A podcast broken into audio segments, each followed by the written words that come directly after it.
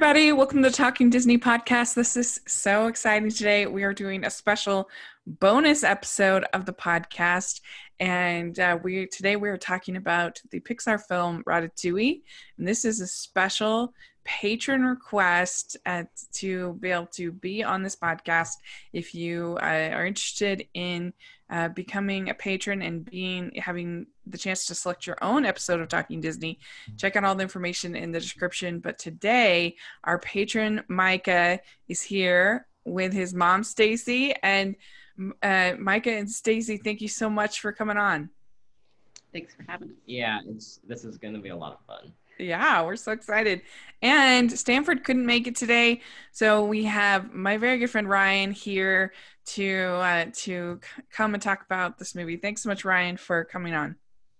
It's a pleasure as always, Rachel. Thank you for having me back on the Hidden Gems. Oh, wait a minute, that's the wrong show. Never mind. uh, it's great to be here on Talking Disney. That's Gotta right. Get my, gotta get my names right. yes, Hidden Gems podcast is what we do every week. Talking Disney is usually just once a month. Uh, we've been doing a little bit more this last month or so, but uh, but yeah, so you can have your pick a podcast if you want to become a patron. But today we are talking about Ratatouille, and I'm really excited to do so. And Micah, so tell us a little bit uh, about why you wanted to do this film. Well, I really like Ratatouille. I've been watching it since I was young, so it was fun to be able to watch it again. There's a lot of fun fun parts, and I like the food theme to it. So yeah. That's great. So this is one that you've watched since you were little. Uh, yeah. I'm not sure um what age, but pro- yeah. Probably three years Mhm. old. Yeah. Mhm. Yeah. So Ryan, what about you? Do you remember uh, seeing this in the theater, or what was your experience? Uh, yes, I do. This came out in, let me check my date. I believe it's 2007. 2007. And so this was like at near the height of my Pixar fandom. It's gone through peaks and valleys, but this was at a it was at a high point. And this was just like this was like the perfect Pixar movie for me because it it, it number one, it's one of my all-time favorite uh, Pixar movies. It's in my top 2 and I think that Pixar has never truly made a bad movie. Cars 2 is debatable, but outside of that, like I like Pixar has done nothing but just just quality stuff from day one. But uh but Ratatouille has always been one of my favorites because it was at the crossroads of several things and phases of my life and it just converged all into one and it's it's it's one of those fulcrum points that I've always that I've always come back to and as we'll be talking about it I will go into further detail. Yeah.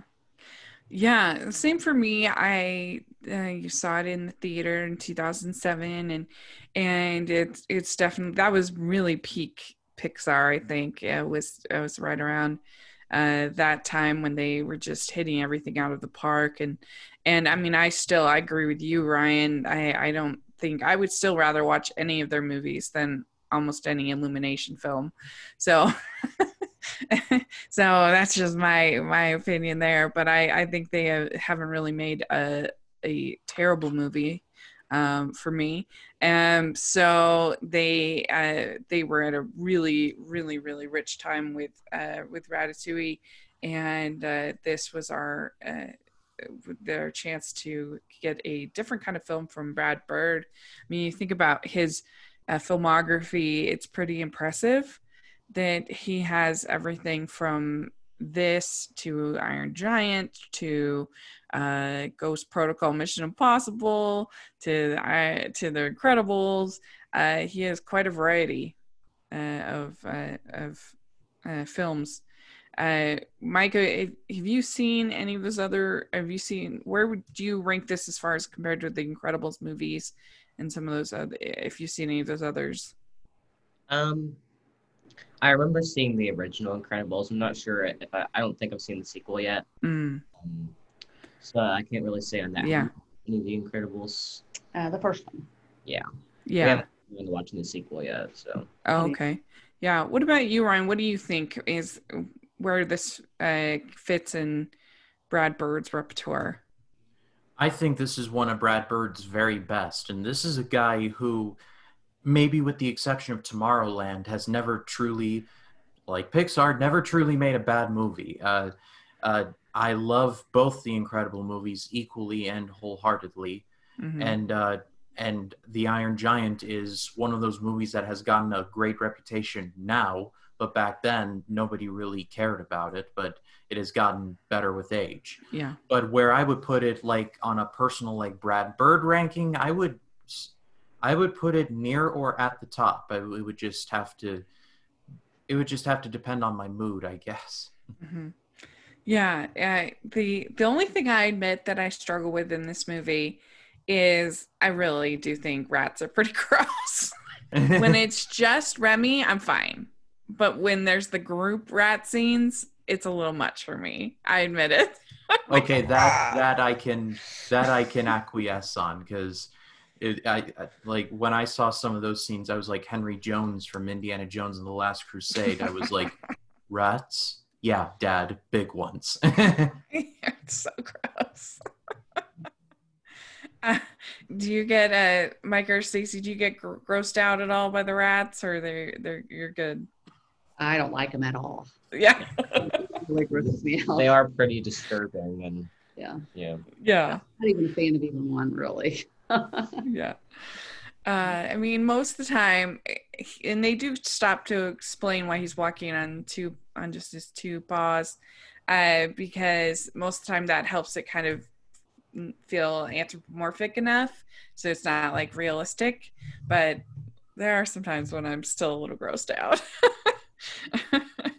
but uh, but yeah, so this movie it started back in 2000 with a animator named uh, Jan Pinkava, and he was the original director. He ended up getting producer and a story credit. He ended up getting a story credit uh, on it, and uh, so he was originally it was kind of his thing, and then things weren't working. And so Brad Bird was brought in in 2005. So really didn't have very long uh, to uh, to make this all to basically restart practically the whole movie, and uh, and that's the thing that's so interesting because people think people think that the uh, um, Emperor's New Groove or Frozen or these you know these animated films that get retooled a lot. People think that that's really uncommon, but it's actually like not at all. it like happens all the time, and this was a uh, a an example of one that got changed around a lot, and uh, and originally uh, the uh, the the plot was going to be quite different, and uh, so yeah, it's uh, it's an interesting thing to hear about the uh, the the backstory of of how things got changed around, and you got to hand it to Brad Bird for being able to figure everything uh, everything out and uh, be able to make it all work.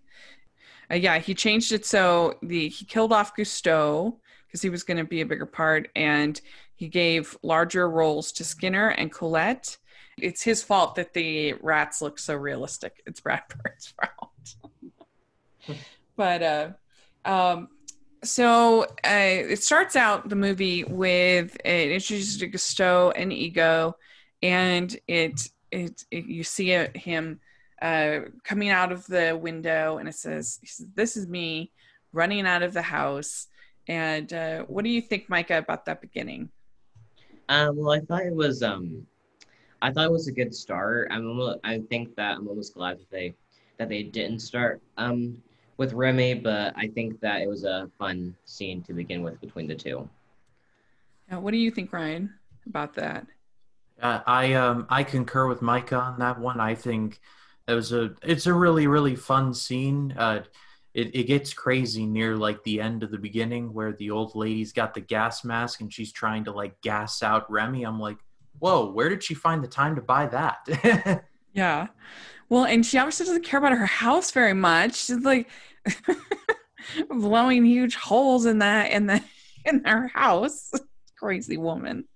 yeah, and Uh. that shotgun is just is business. It's just like blowing like holes this big. I'm like, what kind of bullets did she buy? But that's neither here nor there. Yeah, I mean, what do what do you think, Micah, uh, about, um, about that whole opening? And there, that is one of the parts that grosses me out a little bit. Is is all the rats with the with the ceiling coming down, and there's just, I guess that's like that's like my nightmare is having a whole ceiling full of rats. I'm I'm just glad there weren't snakes. Oh my gosh. Because that would have just been like wraps. I'm out. I'm out. I I like, hey, live with the snakes. Yeah. Oh, what, what what do you think about that scene, Micah? Well, it's it was one of my favorite scenes ever in Ratatouille. um, I remember, um, and I don't remember doing this, but apparently I did. Um, apparently, when all the rats came down and were running all over the place, I got up and ran all over the place. I don't know why, but apparently I did. I mean, it was there. There were so many rats; it was like crazy. Like, yeah, there are so many. like I didn't, I don't know. I didn't know how they even like got like I don't know. They're just like a lot of rats packed together. I love how Stacey's over there, like, oh yes, I remember. Yeah. like, I had a video I could show it. It it was good. Yeah. Like Vietnam era style flashbacks. this is the end, my only friend. Yeah. Yeah. So they decided on Patton Oswalt as the voice of Remy. Uh, one of the weird things that they just chose is that they don't have any actual French speakers in the voice cast. Um, and they didn't have Patton Oswalt do any kind of affectation to his voice at all, any kind of accent. And uh, what do you think about that, Micah? Do you think that that uh, worked for his character? I think I think it did. Um, I don't have much to say when it comes to like uh, casting wise, but um, I think that I think that they um, did cast him good with the mm-hmm. that actor. Yeah. What about you, Ryan? Do you think that his voice fit the character well?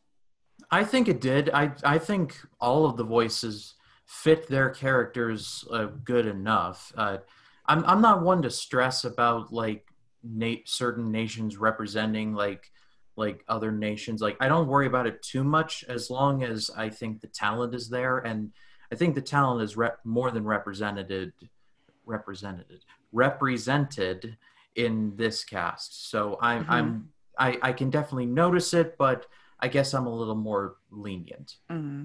yeah me too. I mean especially when you're dealing with uh you know you're dealing with european and uh, similar kind of Latin based uh, languages as opposed to someone from the like United States pretending to be an Asian voice. I feel like that's a little more mm, a little more questionable, a little more tricky. Um, but uh, you know, obviously we would have in um, in Beauty and the Beast, you have Jerry Orbach playing Lumiere, so it's not like it's unheard of. Um, but I hear they're they're not.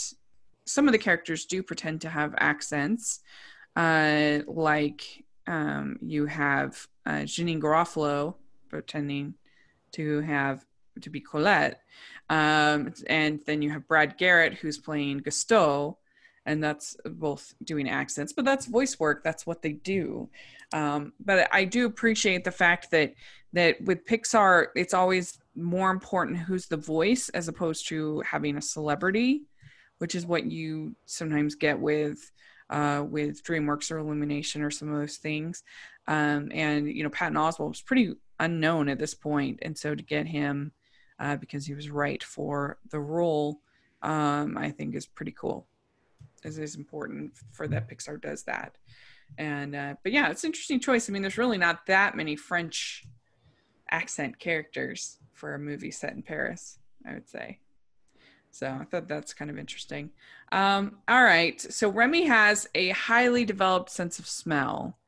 And uh, so uh, he he is helpful around the colony because he can smell the rat poisoning. But other than that, he kind of drives everybody crazy in his family. and Micah, what do you think about that? Could you relate to that with Remy? Uh, yeah, I would say so. Remy can definitely be a little smart aleck at, at times. Um, Uh, So I would say, the, yeah, that I would relate to that definitely. yeah. I don't know. if Do you have any siblings? Uh, yeah, um, I have one brother and one sister. They're both older, so Oh, okay, cool. So you can relate to a little bit to Remy and Emile Yeah. as brothers in the movie. Uh, Ryan, you're an only child, correct? Yes. Yes.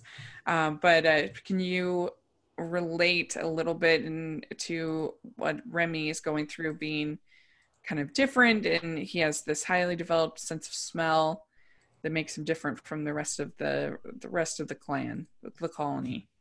Well, I was always different because up until like very recently, I was like a massive introvert. Like it was very Mhm. difficult for me to make new friends or like put myself out there. And thanks to my YouTube channel, hashtag cheap plug, uh, I've been able to kind of kind of break out of my shell in there. And of course, doing hidden gems with you, Rachel, and this obviously has helped a great deal. But um, I can more than relate.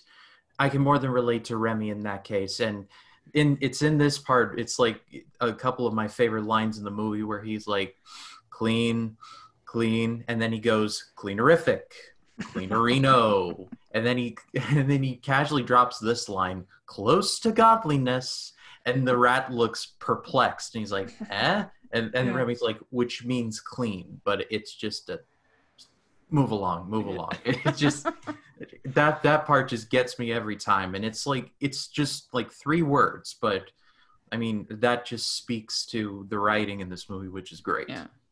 Yeah, I think that's the biggest strength of this movie is the writing. Uh, Stacey, what about you as a mom? Can you relate to both both what Remy's feeling and also what maybe what Remy's dad is feeling? Yeah, definitely. Um, Remy wants to do what Remy wants to do, and but as a parent, you want the best for your kid, and you think you know what that is. So Mhm. yeah, definitely. Yeah. I can definitely relate because I was very different from my siblings. I was they were my my two my o- just older brother and my just younger sister were both way more sort of introverts and way more uh, kind of homebodies and I wanted to be out and I wanted to be socializing and I wanted to be I was just very very had a very different energy than both them. And uh, I remember one time when I was um, like 15, I uh, 15 or 16, I I was so frustrated with them, and I said, I said yeah, I said I'm the normal one, you all are the weird ones, and yet when I come home, I'm the weird one, and and didn't go over very well, but it the, I think the uh, the general sentiment was accurate. uh-huh. well we're uh well we're all the heroes of our own story Yeah, that's right. uh, so he admires humans. He says they don't just survive, they discover, they create. There's excellence, and this is uh, Gusteau. There's excellence all around you. You need only be aware to stop and savor it.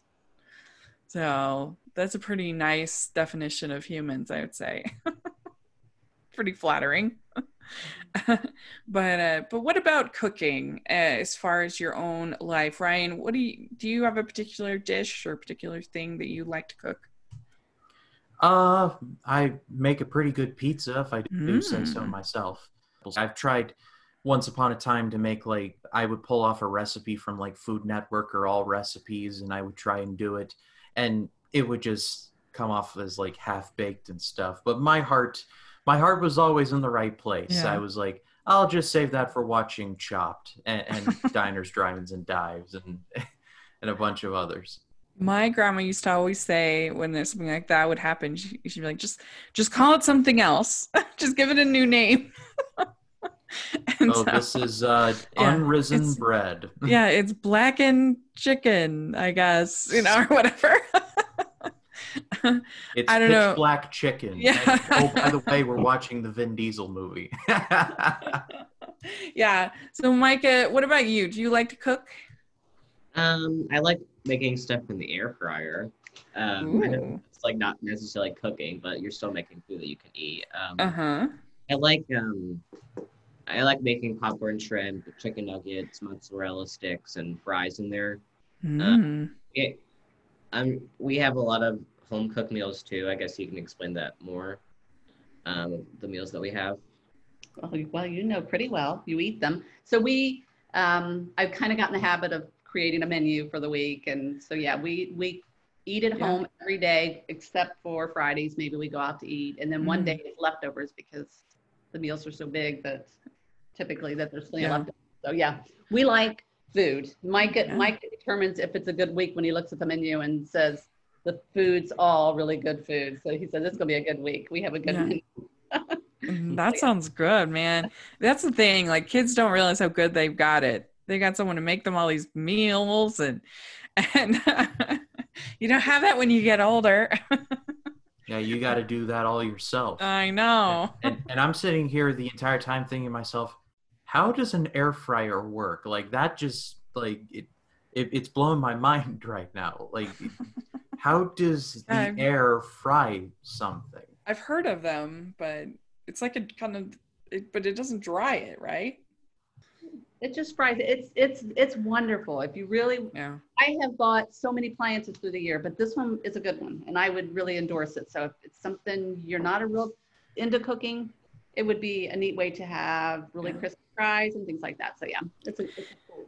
appliance. I'm very I'm I end up ha- cooking in kind of fits. I will have like stretches where I'm really into it and I'm making lots of stuff and and then I'll have times where I'm just like, oh, because it's kind of hard cooking just for yourself uh, as a single, uh, just because a lot of times you get sick of whatever it is that you've made.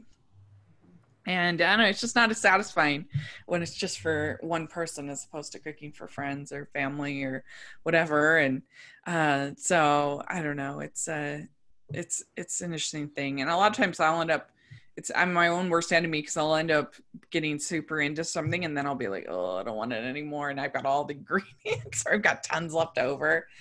Um, but I do have a, fr- a pretty big freezer, so that helps a little bit with that. But I do I do enjoy the process of cooking. I like cooking a lot better than baking. Um, I'm more just because baking requires so much patience. But um, they actually worked with a lot of uh, uh, they worked with a couple professional kitchens uh, for the movie, and uh, they actually worked with Thomas Keller, who is the uh, founder and executive chef of the of the French Laundry, which is like one of the most famous restaurants in, if not the most famous restaurant in America. The French Laundry, I like to go there is many thousands of dollars for one meal and it's uh, kind of legendary if if you get to go to the French Laundry. And so anyway, they worked with him, and it was Thomas Keller, Thomas Keller that uh, that created the ratatouille that we see in the movie later on with the sort of thin slices because typically ratatouille is is like a stew but the way they made it in the movie is kind of different. And uh, and so i don't know i thought that was kind of interesting that they you know they got it all the way from the french laundry.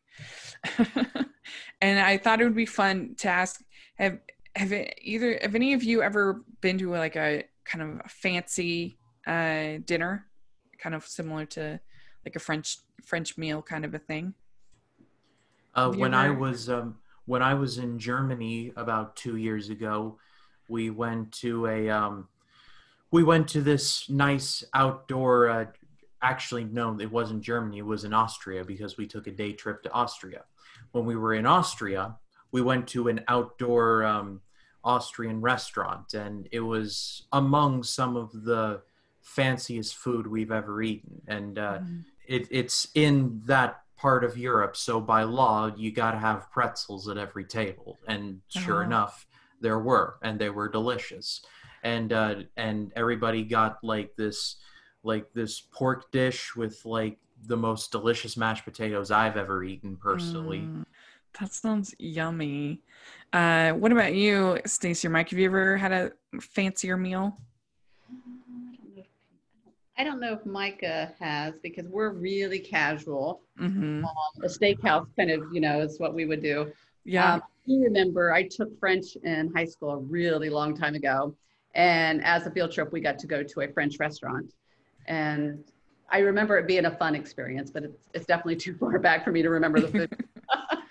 Yeah, I've oh, I mean I don't know I've had nicer meals here and there, but the the fanciest uh, meal I've ever had was uh, at the uh, one of the local uh, bakeries. Sadly, not in business anymore. That I loved. Uh, this it was called Bake 360, and they had uh, I I'd gotten to be pretty good friends with them, and they had this special night where they brought in a, f- a friend chef of theirs, and you paid it was $75 which is a lot for me for especially for one meal um, but they were like i promise you it's going to be worth it. It's going to be really special. And so i was like okay. And i actually did a whole blog post on it. So i have the meal and uh, it was pretty incredible. But it's they started out with butter poached red crab with citrus braised fennel and caviar. So that was exciting. And all these were like pretty small plates. That's the one thing about fancy food is they always end up hungry at the because they're all so small. Um, but then they had warm ricotta, cracked pepper, speck, lamb's lettuce, and olive oil. And then a seared diver scallop with celeriac puree, kumquats, and chervil oil. And then it was heirloom carrot risotto with pea shoots and espelette and then pan roasted teres major, which is like a steak kind of, fingerling potato confit, broccolini, and red wine demi-glace. And then they had a dessert, uh, which was I, I can't remember what the dessert was, but but uh but anyway that was a really fun experience everything was super fancy and like i said uh, oh the dessert was a chocolate cake with shortbread, raspberry sauce, and clotted cream. Mm. So that was definitely the fanciest uh, meal I've ever had. and it was fun. It's definitely not how I want to eat all the time, but for a fun experience, I recommend it if you get a chance. Um, but one of the things I think that's outstanding in this movie is all of the food looks so good. Yeah, it's Yeah. it's like in any Studio Ghibli movie and in Ratatouille, the food looks just it like it looks like you just want to reach through the screen and grab some of it for yourself. Yeah, I I agree. Everything, like whether it's the soup or anything that they're cooking, I'm just like, mm. it kind of reminds me of Studio Ghibli in that way. Whenever they have in a Studio Ghibli film, whenever they have food, it always looks so good. Uh, would you agree, Micah, about the food? Yeah, it does. It does look really good. It looks um, looks very rich, but I could tell that it's very tasty. Yeah. And it's pretty exciting. They're going to be having a new Ratatouille ride at Epcot. Uh, of course, everything got kind of delayed, but they they're they're modeling it after the ride at uh, Disneyland Paris, which has been very popular.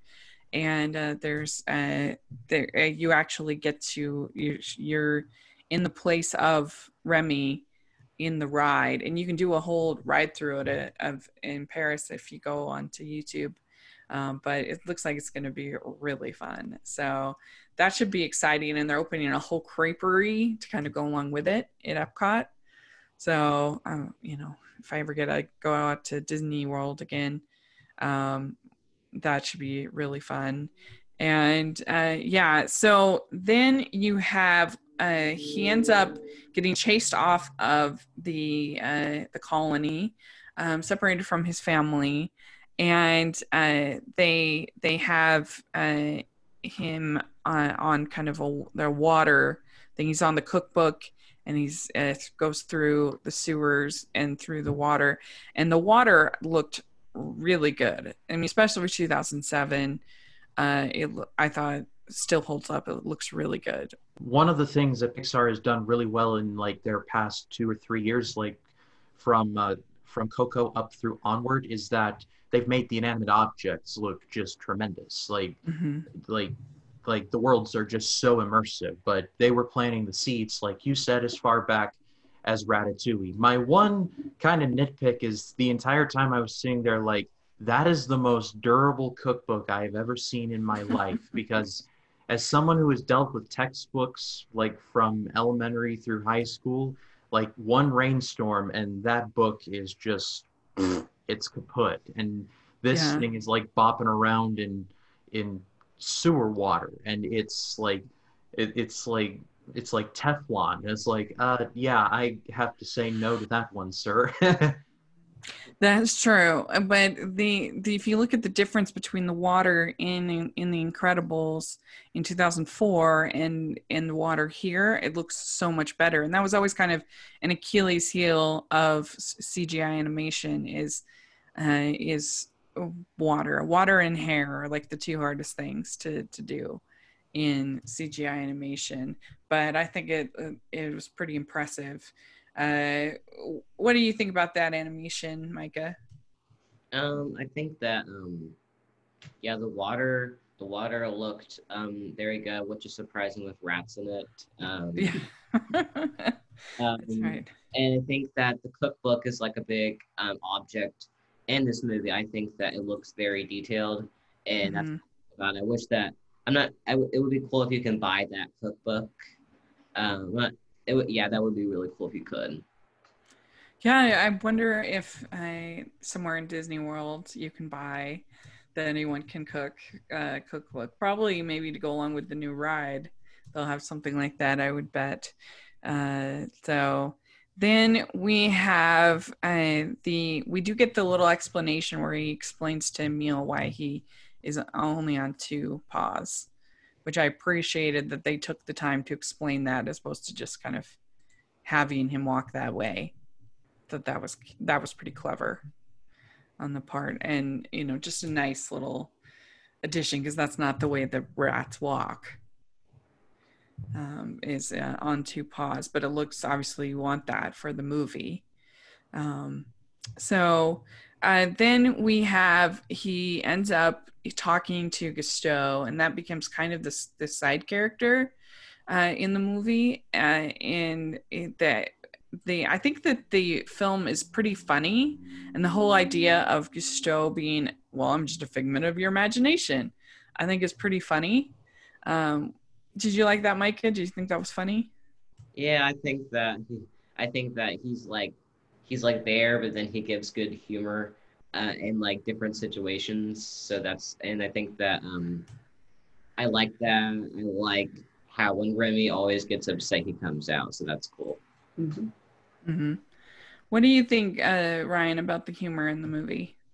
yeah this movie is just it's it's very funny and uh props to brad garrett for doing an excellent french accent uh you know because brad garrett has a very distinct voice. He's like raymond mom said not to do that you know Yeah, like you could right. you could pick out brad garrett's voice even if you were deaf. Like it, he has such a unique voice but in here it's like it's almost unrecognizable. He is like he's like the kitchen is clear this is your chance and that was very bad but i'm sure everybody at home understands my point Yeah. Yeah. I mean, I didn't even realize, honestly, that it was Brad Garrett until I was researching for this. And because his regular voice is so different. So he did a great job, I think. And uh, I, I just like that whole conceit. I think it's so funny. I'm just a figment of your imagination. Like, what?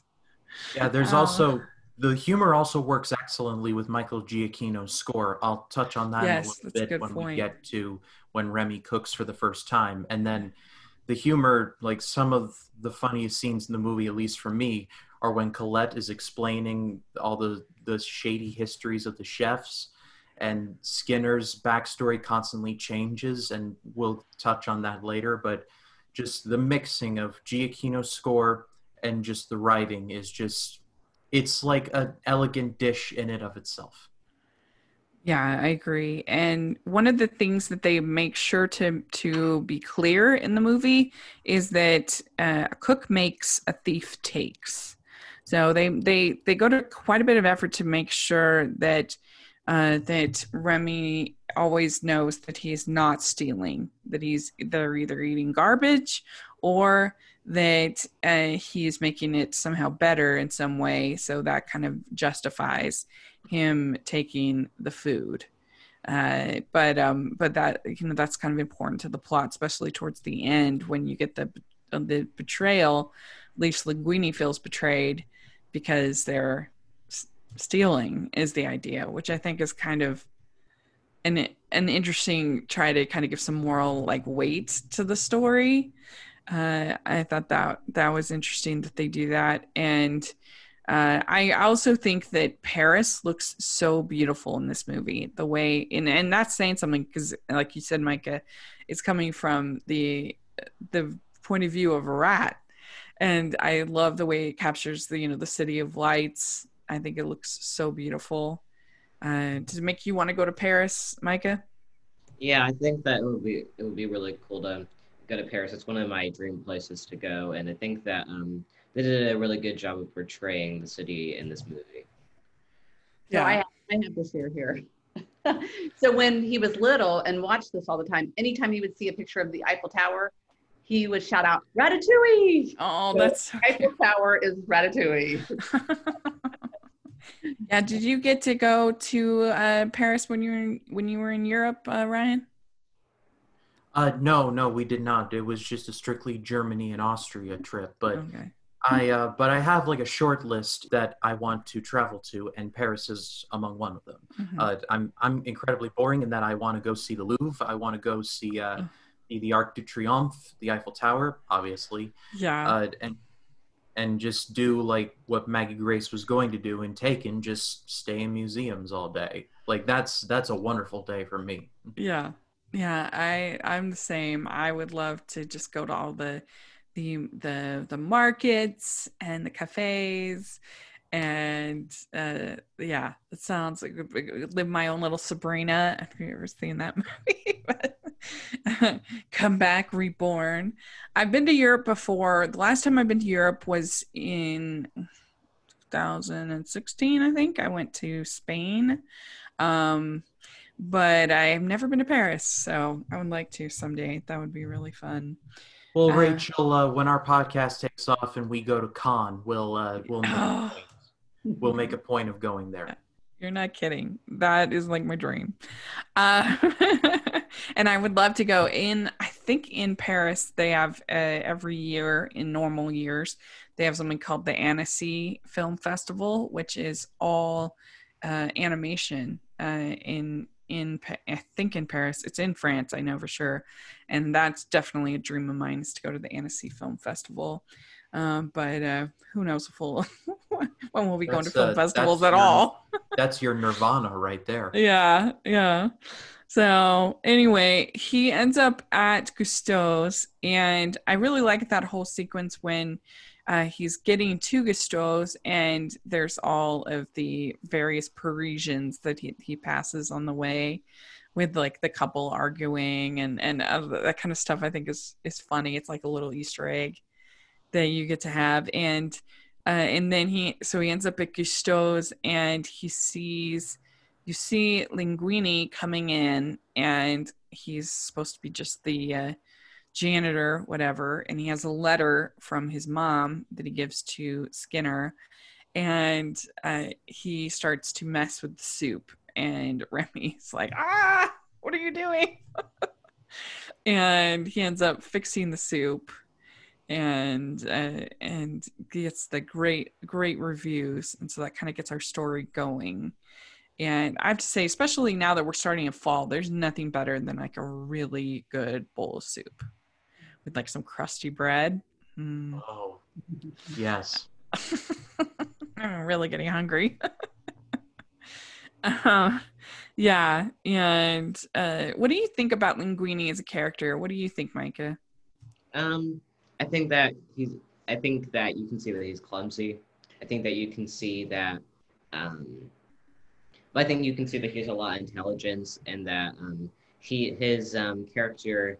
Um, I think once Remy comes in, his character starts to develop because, you know, a lot of people would think, why would I take care of a rat, you know, and like why would I watch over him? I think that um, Bra- having his character uh, do that makes him more likable character So that's what I think. hmm What do you think, uh, Ryan? I think I, I like his evolution across the movie because he starts off and you know he's he's I don't know how old he is in this movie. Would would it be too much to venture that he's like in his mid twenties, maybe late twenties? Um, I always figured he was younger than that, but I, I don't think they ever say um how old he is. I always thought he looked like in his twenties, but Yeah, I think in his twenties. Yeah. but when he starts out in the movie, he's like like Micah said, he's incredibly clumsy. He's like falling all over himself, but by the end, he he turns himself around and becomes a little bit refined, and all the bumps and the bruises along the way. So. Uh, I like I like what they did with his character, and I like the fact that Brad Bird just didn't make him. Oh, he fell over again. Wah wah. Like no, they didn't do that. They actually treated him with respect, and I thought that was just that that was a great decision. hmm Yeah, I mean, some of the antics with the pulling of the hair and in like him being, I mean, especially when he's literally asleep, that's maybe that's a lot. But I still think overall their relationship is really sweet and and a fun friendship, and uh, it works for me. And his his relationship with Colette is really cute. I think so. I like that. And Colette, like I said, she's voiced by Janeane Garofalo. Um, you know, it's it, I think it's kind of a fun character because you really don't have very many female characters in Pixar uh, that are have any kind of weight to the story at all, and uh, here she actually does matter to the story, and uh, you know with uh, her and Linguini and everything, um, it's uh, it's I like her. I think she's funny, and I think the whole cast in the kitchen is is funny. Uh, I I particularly like uh, the um, uh, the the the sous chef with the um with the thumb with the deadly thumb. I killed a man with this thumb. Yeah, I think that's pretty good. Uh, do you have, do you, Mike? Do you have a favorite of the people in the kitchen? Um, I think that Colette's pretty funny. Um, I like her. I think that I like her. Um, I like her. I like her attitude. I think that um, it helps Linguini. I think become a better person too. I think that Remy and Colette both contribute in different ways, like to make Linguini a better person. So that's kind of what I think. hmm Yeah. Well, and it's interesting that uh, that he that she feels sort of competitive over with Linguini because she's had to work so much harder as a as a female chef than and here she sees this you know this guy kind of traipse in with no experience and just be randomly great at it. And so i think you get some interesting dynamics there. Um, one of the interesting things is that uh, remy and uh, his brother emile emile is actually vo- voiced by peter sohn who is uh, the director of the good dinosaur he's actually an animator and uh, so it's kind of kind of interesting because you have in the um uh, in the Incredibles you have of course Brad Bird voicing Edna Mode, so sometimes they go in house uh, for these characters, which is kind of fun. Um, so Ryan, what do you think of Chef Skinner as kind of our villain of the Well, of the movie? Well, I just want to give a bit of a tribute because Skinner was voiced by Ian Holm, and he passed away earlier this year. May he rest in peace. Yeah. He was he was among other things and he was in Aliens and in the Lord of the Rings movies and he was he was always one of my favorites so rest in peace to him and he does a great job as he always does uh, but I, if I had to describe Skinner to somebody who had never seen this movie I would say the Napoleon complex like stuffed into a human body. Like Yeah. that's that's pretty much that's pretty much all he does. And not only that but it's also revealed that he's kind of he's kind of a scummy character. Like when he takes over like he really doesn't do anything new. He just goes through the motions and all he really cares about is making his frozen food stuff. And like and just it, it it's just i i just never i I always liked that he was voiced by Ian Holm, but in order to make me not like him, the movie did succeed.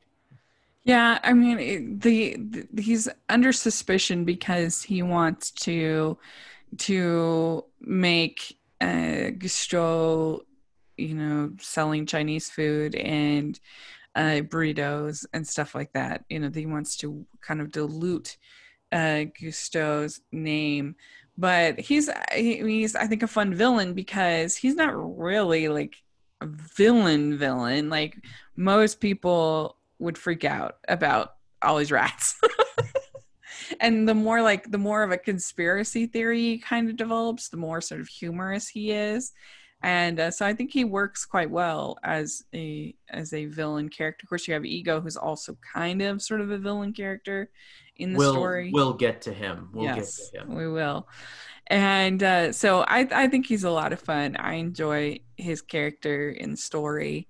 And of course, he starts to worry that Linguini is actually Gusteau's son.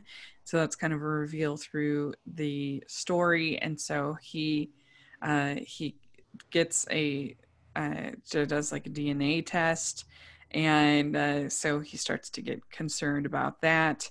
And uh, so then we have an interesting scene between Remy and his dad, where he shows uh, his dad shows Remy the uh, all the rat killer and in the shop, and he he says, mm, "This is this is who we are. This is this is you know our nature." And and and Remy says, "We can change is also a part of nature." He says the part that we can influence, and it starts where we decide. So I thought that was pretty interesting, kind of layer to the story of yes, there's certain things that are part of our nature, but then there's other stuff that we can, can that we can change as a part of our nature. Um, Mike, what did you think about that scene?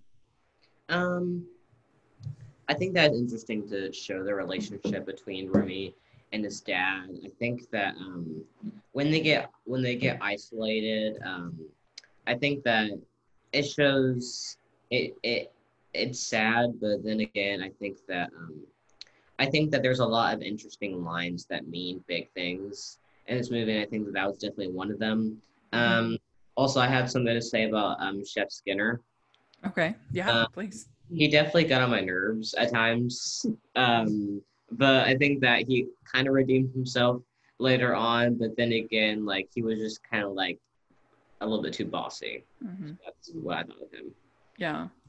Uh, Ryan, what do you think about that scene? It talked about nature, uh, and can you change your nature? Whenever I think of that about that scene, I think of the uh, I think of the Serenity Prayer where it says, "Oh God, grant me the wisdom to change the things I can," and I can't remember the rest. But then Mhm. there's another verse, and then it says, "And the wisdom to know the difference." Mhm. And I always think of that prayer and that scene because Remy has recognized that he cannot change the fact that he is a rat, but he can change the fact that he can become a great cook and he has the wisdom to know the difference. And I know that this is getting way too nerdy for this Disney podcast, but uh, but it's oh, it's something that I've always thought of whenever I've thought of that scene. Yeah. Yeah, that makes sense. That's good. And yeah, it's an interesting thought because, you know, there is something to embracing who you are as a, you know, by nature, but there's also something about embracing change as well. So I think it's kind of interesting. And uh, so, yeah, he ends up getting reunited with his family and he he says uh, and his dad says to him what do you have to yeah what do you have more than family? Uh, and he's kind of choosing to spend this time with linguini as opposed to being with his family which i think is kind of an interesting uh, thought that you know that obviously family is super important but it's also important that i think at a certain point uh, that you kind of form your own identity in separation from your family. And that's kind of where remy's experiencing.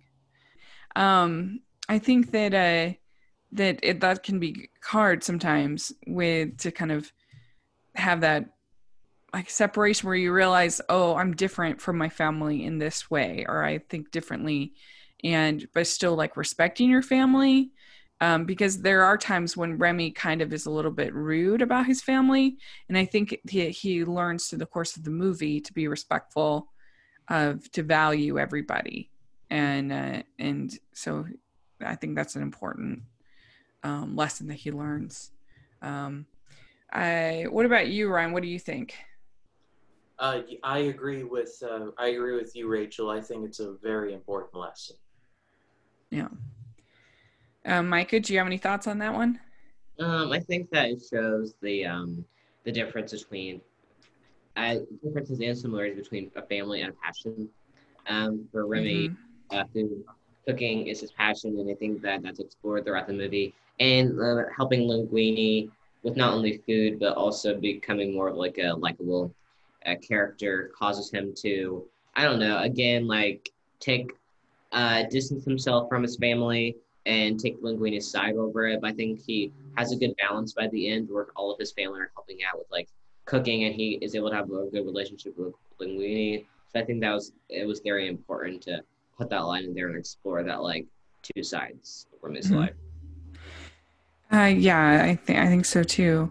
And uh, so you do get the pretty over the top scene where literally Linguini is asleep, and uh, he's uh, operating uh, Remy's operating him, and uh, and you get the conflict between him and Colette, and Colette slaps him, and but then they kiss, and so that's pretty a pretty fun kind of screwball comedy kind of antics going on with that.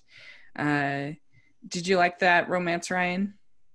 Uh, yeah, I did. And one of the things that nobody really talks about is the kind of slapstick nature of the movie when Remy and um, Remy and Linguini are going through. I I'm gonna call it a training montage. I'm sure it has. I'm sure it has a better name in context, but I always thought of it as a training montage when they're going through the hair pulling routine thing and they finally get like something right and it was it was a great moment and so and so side road aside it, i think it was i thought it was a very organic romance because colette started off and i'm man enough to admit this colette kind of terrified me when i was younger because she had the line of keep your station clear or i will kill you and i'm just like yeah. remind, me, remind, me, not to make you mad, please. Uh, so whenever I whenever I wouldn't clean up after myself, my inner Colette would be like, "Keep your station clear, or I will kill you." And so, yeah, take care of that. Yeah, um, Michael, what do you think of Colette? Do you like her? Yeah, I I, I do like her, and I like her uh, relationship with with Linguini because Colette can be pretty threatening at times throughout the movie. So I think that um, having that as like a fierce and then shy romance i think is pretty is pretty nice so yeah and uh, there starts to be kind of a rivalry between remy and colette uh, of course she doesn't know that but but he starts to feel kind of competitive of her and linguini starts listening to her more than uh, than he's listening to uh, to Remy, and uh, so you know that creates that kind of competition, and we get the point where uh, where Linguini is taking credit in the press for everything, and uh, so you know then there's that divide, and that's when uh, he he lets the rats basically like steal um, from Gusteau's and and uh, they have the the Skinner sees them and Linguini is very upset. And so you get that kind of conflict going, which I think works and drives you into the story. Uh, and this is also the first time that we get to really meet Ego, Anton Ego, and uh, voiced by Peter Peter Gallagher, and I mean uh, Peter. Peter sorry, O'Toole. Uh, it's voiced by he's voiced by Peter O'Toole, and uh, so, yes, uh, Ego is a really great character. And I think that uh, he is key for really my love of this film. I think I would just kind of like it, but I love Ego as a character so much. And especially as a film critic, you know, something that I I really think about a lot is is we'll talk about a little about Ego's speech, his review, but um Uh, what do you think, Ryan, about Ego? He's he's an awesome character. I mean, Peter O'Toole was one of the greatest actors of all of all time. He was T. E. Lawrence, and just he was awesome in so many movies. Yeah. And I was privileged to uh, be introduced to him through this movie. And Ego's introduction may be one of the best in Pixar history because he's sitting there typing at his typewriter, and his little assistant walks in, and he is just like, "What is it, Ambrister?" And the guy's like, "Um, Gusteau's," and Ego's like, "Finally closing." And and Ambrister's like, "No," and he's like, "More financial trouble," and Ambrister's like, "No," and then and then and then ego losing patience is like announced a new line of microwaved egg rolls. What? What? Spit it out. And i'm just like he's over the top in all the right ways but also serious in the right ways. And only peter o'toole could provide that. Yeah, he says, if I don't like it, I won't swallow. yeah. That that's a wonderful line. And of course ego ego is a part of my favorite pixar moment which we will more than certainly get to i imagine but yes. but let but we'll yes. get. Micah, what do you think about Ego as a character? Well, I really like him. Um, he starts out as like a little bit, do you like him? Do you not? But um, then I think that um, I think that he's funny, and I think that he has one of the best lines in the entire movie. I think that it um, it shows that like he takes you know his food eating job seriously, and I like that type of personality. So I think that he's a good, really good character, and I think that he has a lot of um, passion to him. Yeah. Yes. And so he's going to come and do his big review, uh, but uh, they all get in uh, in fights, and uh, and that's when Linguini admits about the little chef, about uh, Remy, and the whole uh, the whole staff leaves, including Colette.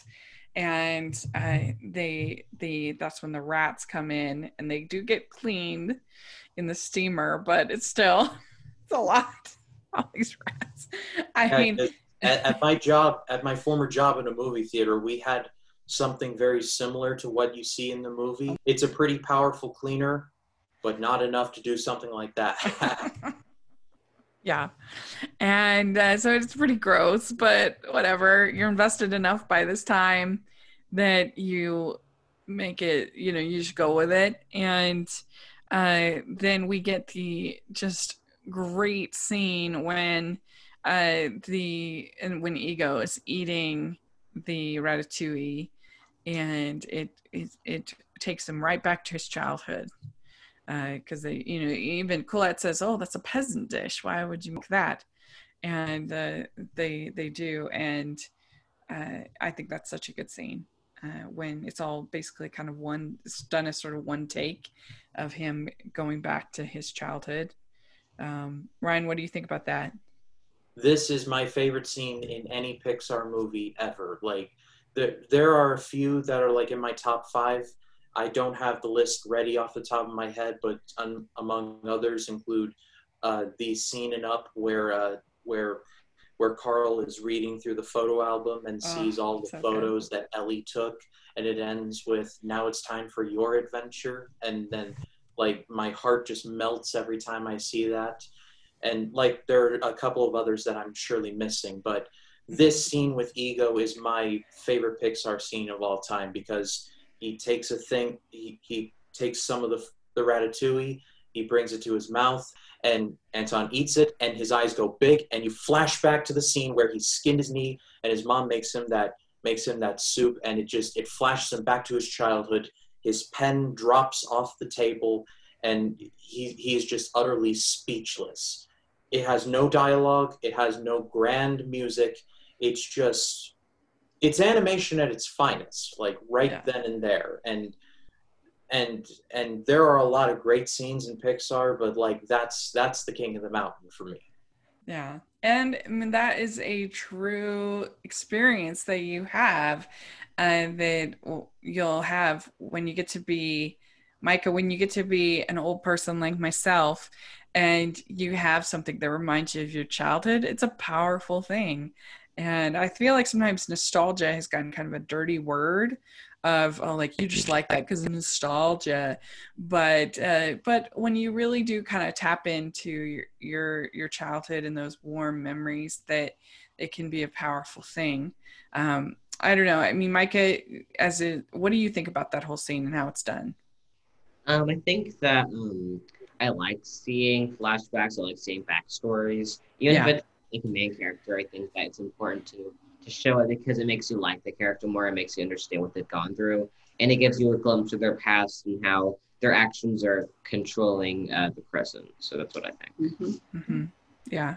So they end up showing Ego, uh, the little chef, showing him Remy, and then we get his review. And I thought I've never done this before in talking Disney, but I thought it would be fun to actually listen to his review because it's real. this is my favorite part as much as i love the flashback.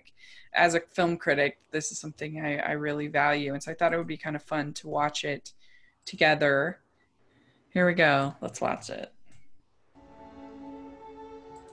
In many ways the work of a critic is easy. We risk very little yet enjoy a position over those who offer up their work and their selves to our judgment we thrive on negative criticism, which is fun to write and to read. But the bitter truth we critics must face is that in the grand scheme of things, the average piece of junk is probably more meaningful than our criticism designating it so. But there are times when a critic truly risks something, and that is in the discovery and defense of the new. The world is often unkind to new talent, new creations.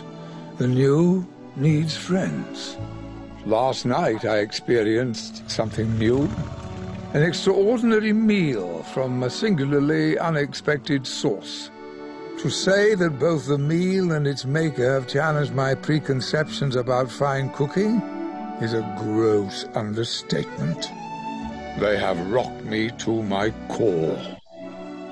In the past, I have made no secret of my disdain for Chef Gusteau's famous motto, anyone can cook. But I realize only now do I truly understand what he meant. Not everyone can become a great artist, but a great artist can come from anywhere. It is difficult to imagine more humble origins than those of the genius now cooking at Gusteau's, who is, in this critic's opinion, nothing less than the finest chef in France. I will be returning to Gusteau soon, hungry for more. So you've uh, heard that. Uh, what are your thoughts, Ryan? I mean, uh, yeah, that's for a long time, I used to think like movie critics were kind of like Anton Ego. I'm not ashamed to admit that. But uh, but the more I thought about it, the more it was it it could have been so easily turned turned into like a gross caricature of the guy who's not impressed by anything and always looks down on the common man. And and at the same time, Ego is presented as someone who was like that, but then but then in his line when he says and a, a, a creator can come from anywhere like he finally realizes oh yeah and, and it was like it was like an aha moment and to put the period at the end of the sentence i think that's that's the beautiful part yeah. Yeah this is something that i always try to remember as a film critic is that even if something i don't like like they've created something. What have i created? Nothing. And uh, so i i need to respect that. And uh, and you know I, I, will occasionally do a rant uh, if i feel like something is offensive for some reason or i really really dislike it but i try to keep it pretty rare because i i think that again they have created something i have not. And so you know at the very least there's almost always something positive that you can say about a production. Uh, almost always. Sometimes some some filmmakers make it harder than others, but I mean, and also what a they, couldn't have designed a better way to ensure good reviews of this film is by putting this in. And I love the whole idea of being in defense of the new, that the new needs friends, and that we as uh, as critics sometimes get the opportunity to introduce uh, people to things that are different and new and that's where the job really is great is that uh, you have a, a, chance to you know when i when i tell people about something like your name or uh, wild rose or movies that i love that they probably wouldn't have heard about aside from me uh, or obscure animation or things like that uh, that uh, that that's that's where the job is great and exciting and and fulfilling. So i kind of i love that this whole speech for both of those things. It reminds me to stay grounded and that yes these people maybe they made something i didn't like but they made something. And also to be in defense of the new uh, is really important. Um, mike what do you think about that whole scene? Um i liked it. I think that um i think that i've always liked narrations. So i like what they did with with this scene. I think that um, I think that, like you said, it's important when it comes to film critics, and I wouldn't know anything about it, but um, I'm glad that they took the time to put this uh, to uh, bring this to life, and I think that it was pretty cool. Yeah, yeah, it's a great way to to basically end the movie and they they end up the things get shut down because of the rats which makes sense. And he ends up they end up doing their own new cafe which is, is fun. So that's that's the end of our movie. I think it's really a sweet movie with with heart and a beautiful animation great voice work. Um, you know of course won the oscar that year and uh, I, you know, I, I really enjoy it. So I'm grateful that you picked it for us to review for Talking Disney. Um, and uh, so, Micah, thank you so much. Yeah, thank you for having me. It was a lot of fun. Oh, good. I'm so glad you had a good time. Um, well, Ryan, do you have any closing thoughts about this film? I'd actually like to read a quote from the great Roger Ebert from his review of Ratatouille because you were talking about it, Rachel, and I just had a thought, and this was from his closing paragraph. And he says, Every time an animated film is successful, you have to read all over again about how animation isn't just for children, but for the whole family, and even for adults going on their own. And he ends it with, No kidding, in an exclamation point. And I think that sums up most, if not all, of my feelings about the success of this movie right right then and there. That and uh, and I mean to, to go for to take a quote from the goat, as they would say. Yeah, yeah, you can't go wrong there. Very good. Uh, all right. Well, uh, Micah, do you want to tell people about your channel and what you do? Yeah. So uh, my channel is Libby Studio, um, and I pretty much do all reviews, books, movies, TV shows. Um, right now, I am talking. I have a podcast called Zooey Mama, which is all about Deborah McKidd talking every book, every movie, and different questions that people ask me and I answer them. Um, I also am talking about uh, Riverdale season one, which is a lot of fun. I do uh, a lot of movies, and I recently joined the Movie Nerds Club, which is with Rachel, Ryan, and a couple of their friends. And that's a lot of fun to be able to join that if you really like movies. Um, and then recently I had an interview with Rachel and Ryan where we talked about our channels and we talked about the Disney live action remakes. And that is on my channel now. You can go check that out at Web Studio. Um, overall, I really do enjoy my channel and I I put a lot of work into it, so I really enjoy doing the videos. It's awesome. I'll have all of that in the description section. Y'all should check it out. And Ryan, what about you? Uh, they can find uh, everyone can find me on Facebook, Twitter, throat's starting to go out, uh, Instagram, and Letterboxd at RyanCam20, and then of course there's my YouTube channel, Ryan Cam Movie Reviews. Uh, today uh, we're recording this on a Tuesday, which means yesterday my episode of the AFI project where I talk about the treasure of the Sierra Madre dropped. Tomorrow is going to be my episode on Doctor Strangelove. Uh, that's going to be a lot of fun and the AFI project is going full steam ahead throughout the remainder of the year. I've got like 40 no no no like 50 something movies left to review in that series so i've got a i've got a lot of ground to cover there. And then for this october i've got my big halloween series coming out which i'll be teasing. And uh, and so yeah it's a great time to go over there and subscribe yeah, check that out. Again, that'll also be in the description. And you can find me at Rachel's Reviews all over social media, iTunes, YouTube, and on Rotten Tomatoes. So check that out. I'm one of those critics that, that we were talking about. Uh, and also, you can find me at the Hallmarkies podcast. We have so much fun over there. We're getting ready for Christmas, if you can believe it. Uh, it's going to be before we know it. So uh, it's going to be very busy, busy time for us. But make sure you check that out. And and again, check out the Patreon if you want to have your chance to pick a movie for uh, Talking Disney or anything that you want. You can, by becoming a patron, uh, like Micah, you can come and do this and have so much fun. So check all that information uh, in the description section. And uh, we also have our merch store. Make sure you like and subscribe to video. And uh, so uh, thank you again. And thank you to Stacey for, for joining us and supporting Micah. I think that's really awesome. And uh, so thanks again. And we'll talk to you all later. Bye, everyone. Bye. Bye.